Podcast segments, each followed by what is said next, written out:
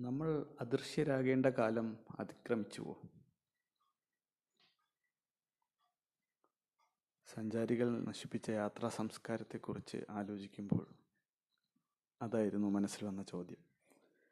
ഒരു ദീർഘയാത്രയുടെ ആലസ്യത്തിലായിരുന്നു ഞാൻ. ഇതൊരു കഥയല്ല യാത്രാ വിവരണവുമല്ല. യാത്രക്കിടയിലെ ചില ജീവിതങ്ങളാണ് ചില നിമിഷങ്ങളാണ്.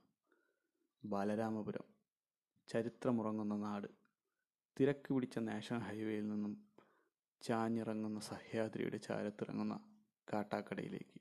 എന്റെ നാട്. നാടുറങ്ങിത്തുടങ്ങുന്ന ഇരുൾ വീണു തുടങ്ങിയ ഒരു രാത്രിയിൽ. എവിടെ നിന്നോ വന്നിറങ്ങി ഒരുവിധം തിരക്ക് പിടിച്ച ബസ്സിൽ ഒരു സീറ്റ് പിടിച്ചു.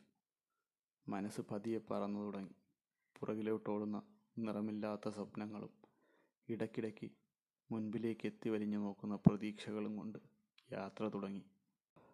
വളവ് തിരിഞ്ഞ് റെയിൽവേ ക്രോസിൽ നിന്ന് ഒന്ന് കുലുങ്ങി ആളൊഴിഞ്ഞ സ്റ്റോപ്പിൽ ഒരു മന്ദഹാസവും കൊടുത്ത് ബസ് അങ്ങനെ മുൻപിലേക്ക് പോയിക്കൊണ്ടേയിരുന്നു. മൂന്നോ നാലോ സ്റ്റോപ്പ് കഴിഞ്ഞു കുറച്ചു പേർ ഇറങ്ങാനും കയറാനും ഉണ്ട്. കണ്ണ് കടവരാന്തിയിലേക്ക് കടന്നു കയറി.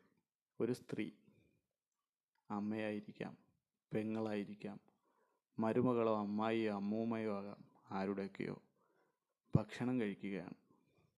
കടിച്ചു കീറാൻ കെൽപ്പുള്ള നാല് നായ്ക്കൾ ആ അമ്മയ്ക്ക് ചുറ്റും ഇരിപ്പുണ്ട്. ഒരെണ്ണം അവരെ ചേർന്ന് കിടന്നുറങ്ങുന്നു. ആരുമില്ലാത്ത രാത്രികളിൽ ആ അമ്മയ്ക്ക് സംരക്ഷണം. ഈ നായകളാണെന്ന് ഒരു സംശയവുമില്ല. നന്ദിയില്ലാത്ത മനുഷ്യജന്മങ്ങൾക്കൊരു പാഠമെന്നോണം പാതിരാത്രികളിൽ അവ ഉണർന്നിരിപ്പുണ്ടാകാം. ആ നായകൾ പകലുറങ്ങുമ്പോൾ ഇനിയും ഉറക്കമെണീക്കാത്ത നിന്റെയും എന്റെയും കൊതി തീരാത്ത ജീവിതങ്ങൾക്കൊരു ശല്യമായി തോന്നിയേക്കാം. പറയുമ്പോൾ എല്ലാം പറയണമല്ലോ. ഇതുപോലുള്ള ഒരു നായയും ശല്യമുണ്ടാക്കില്ല മറിച്ച് ഓ മനുഷ്യ തെരുവിലേക്ക് നീ വലിച്ചെറിയുന്ന മാലിന്യങ്ങൾ തിന്നുന്ന നായകളാണ് ശല്യം. പ്രിയപ്പെട്ടവരെ ആമുഖമായി പറഞ്ഞത് ഞാൻ പറഞ്ഞതുപോലെ ഒരു കഥയല്ല ചെറുകഥയല്ല. എന്റെ യാത്രകളെ എന്നോ കുടുങ്ങിയ നിമിഷങ്ങളാണ്. യാത്രാ സംസ്കാരം നശിപ്പിച്ച സഞ്ചാരികളും ഈ യാത്രയും തമ്മിലെന്ത് ബന്ധം എന്നായിരിക്കും നമ്മളിപ്പോൾ ചിന്തിക്കുന്നത്. യാത്രാ സംസ്കാരം എന്ന് ചിന്തിക്കുമ്പോൾ തന്നെ ആദ്യം വരുന്നത് പ്ലാസ്റ്റിക് മാലിന്യങ്ങളുമാണ്. പിന്നെ വീഡിയോ ഫോട്ടോ ഇടയ്ക്കൊരു പുതിയ ന്യൂസ് പറയട്ടെ. അമൃത്സറിലെ ഗോൾഡൻ ടെമ്പിളിനുള്ളിൽ ഇനി ടിക്ടോക്കുമായി പോയാൽ കുന്തം വെച്ച് നല്ല കുത്തുതരും അവിടെയുള്ളവർ. അതെ ടിക്ടോക്ക് നിരോധിച്ചു. അതിനെപ്പറ്റി അടുത്ത എപ്പിസോഡിൽ പറയാം. ബ്ലോഗറും വ്ളോഗറും ആയ നമ്മളൊക്കെ ചെയ്യുന്ന നല്ലതും ദ്രോഹവും അത് നമ്മൾ ചർച്ച ചെയ്യണം. കമന്റ് ചെയ്യാം. നിങ്ങളുടെ അഭിപ്രായങ്ങൾ വോയിസ് മെസ്സേജ് അയക്കാം. അപ്പോൾ കഥ പറഞ്ഞത് എന്തെന്നാൽ സഞ്ചാരികൾ മാത്രമല്ല ചവറിടുന്നത് പ്രകൃതിയെ നശിപ്പിക്കുന്നത്. സോഷ്യൽ മീഡിയയിൽ ഒരുപാട് പോസ്റ്റ് വരുന്നുണ്ട്. വിനോദസഞ്ചാര മേഖലകൾ നശിക്കുന്ന നിരവധി കാഴ്ചകളാണ് അതിൽ നിറയെ. എന്തുകൊണ്ടോ യാത്ര ചെയ്യുന്ന സുഹൃത്തുക്കൾ ഒക്കെയും സഞ്ചാര സംസ്കാരത്തിന് മുതൽക്കൂട്ടാവുന്ന കാഴ്ചയാണ് കണ്ടുകൊണ്ടിരിക്കുന്നത്. വിനോദസഞ്ചാര മേഖലകളിലായാലും സോഷ്യൽ മീഡിയയിലൂടെ കുത്തിത്തുറന്ന കാടും മേടും പൂഞ്ചോലകളായാലും അവരാരും ഒരു മിഠായി കവർ പോലും വലിച്ചെറിയുന്നതായി ശ്രദ്ധയിൽ വന്നിട്ടില്ല എന്നത് യാഥാർത്ഥ്യമാണ്. അങ്ങനെ ചിന്തിച്ചാൽ സോഷ്യൽ മീഡിയ യാത്രാ സംസ്കാരം നശിപ്പിച്ചോ സംരക്ഷിച്ചോ എന്നത് കാര്യമാത്ര പ്രസക്തിയോടെ സംവാദം നടത്തേണ്ട വിഷയം തന്നെയാണ്. നിങ്ങൾ കേൾക്കുന്നുണ്ടെങ്കിൽ തീർച്ചയായും നിങ്ങൾക്കൊരു അഭിപ്രായം ഉണ്ടാകുമല്ലോ ആ അഭിപ്രായം അറിയിക്കുക. നമുക്ക് വരും ദിവസങ്ങളിൽ ചർച്ച ചെയ്യാം. അങ്ങനെയെങ്കിൽ യാത്ര പോകുന്നവരിൽ സാമൂഹിക പ്രതിബദ്ധത ഇല്ലാത്ത യാത്രക്കാർ കൂടുതലാണോ? ഈ അടുത്ത് സഞ്ചാരി എന്ന പേരിലുള്ള ഒരു കൂട്ടം മലയാളികളുടെ ട്രാവൽ ഗ്രൂപ്പിൽ വന്നൊരു പോസ്റ്റുണ്ട്. അതിൽ യാത്രക്കാരനായ സുഹൃത്ത് അഗസ്ത്യാർകൂടം യാത്ര കഴിഞ്ഞ് വന്നപ്പോൾ ചെയ്തൊരു നല്ല കാര്യമാണ് പ്രതിപാദിച്ചത്.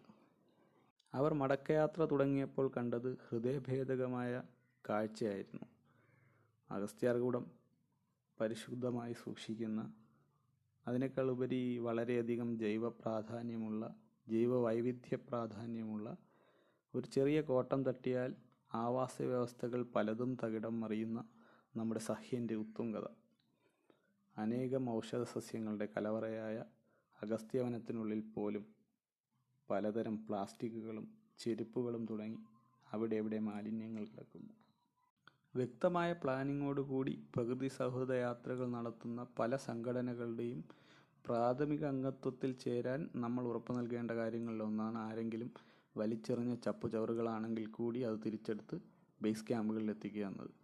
അത് നമ്മുടെ ഉത്തരവാദിത്വത്തിന്റെ ഭാഗമായി മാറുന്നു. ഞങ്ങൾ രണ്ടു വട്ടം പോയപ്പോൾ അങ്ങ് ചെറിയ പ്ലാസ്റ്റിക് കവറുകൾ പെറുക്കി എത്തിച്ചെങ്കിലും ഇത്രയധികം അവിടെ ഈ വർഷം ഉണ്ടായത് അവിശ്വസനീയമാണ്. കർശന സുരക്ഷയുള്ള ബയോളജിക്കൽ ഹോട്ട്സ്പോട്ടിന്റെ അവസ്ഥ ഇതാണെങ്കിൽ മറ്റുള്ള സ്ഥലങ്ങളുടെ കാര്യം പറയണോ? അവിടെയാണ് സഞ്ചാരികൾക്ക് തരംതിരിവ് ഉണ്ടാകേണ്ടത്. ആ തരംതിരിവിൽ തുടങ്ങണം ഇവിടെ ഏത് രീതിയിൽ പ്രവർത്തിക്കണമെന്നത്.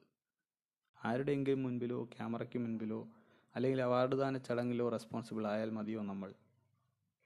ചവരിടുന്നത് ആരൊക്കെ എന്തൊക്കെ സാഹചര്യത്തിലാണെന്നതും അതിന് ബദലായി എന്തൊക്കെ ഉദ്ബോധന പ്രവർത്തനങ്ങൾ കൊണ്ടുവരാമെന്നതും കൊണ്ടുവന്നതിൽ എന്തൊക്കെ വിജയിച്ചു പരാജയപ്പെട്ടതിന്റെ കാരണങ്ങൾ അതിലുപരി സഞ്ചാരികൾ നശിപ്പിച്ച യാത്രാ സംസ്കാരത്തിന്റെ മറ്റു ഭാഗങ്ങൾ തുടങ്ങിയ വിഷയങ്ങളിൽ നിങ്ങളുടെ അഭിപ്രായങ്ങളും നിർദ്ദേശങ്ങളും പങ്കുവയ്ക്കുക.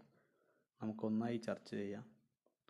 അടുത്ത ഭാഗം കൂട്ടയാത്രകളുടെ അശ്രദ്ധ പ്രകൃതിക്ക് നൽകുന്ന പ്രത്യാഘാതങ്ങൾ എന്നതായാലോ എന്നാലോചിക്കുന്നു. അഭിപ്രായങ്ങൾ അറിയിക്കുക. ഒന്നുകൂടി ചോദിക്കുന്നു. നമ്മൾ അദൃശ്യരാകേണ്ട കാലം അതിക്രമിച്ചുവോ?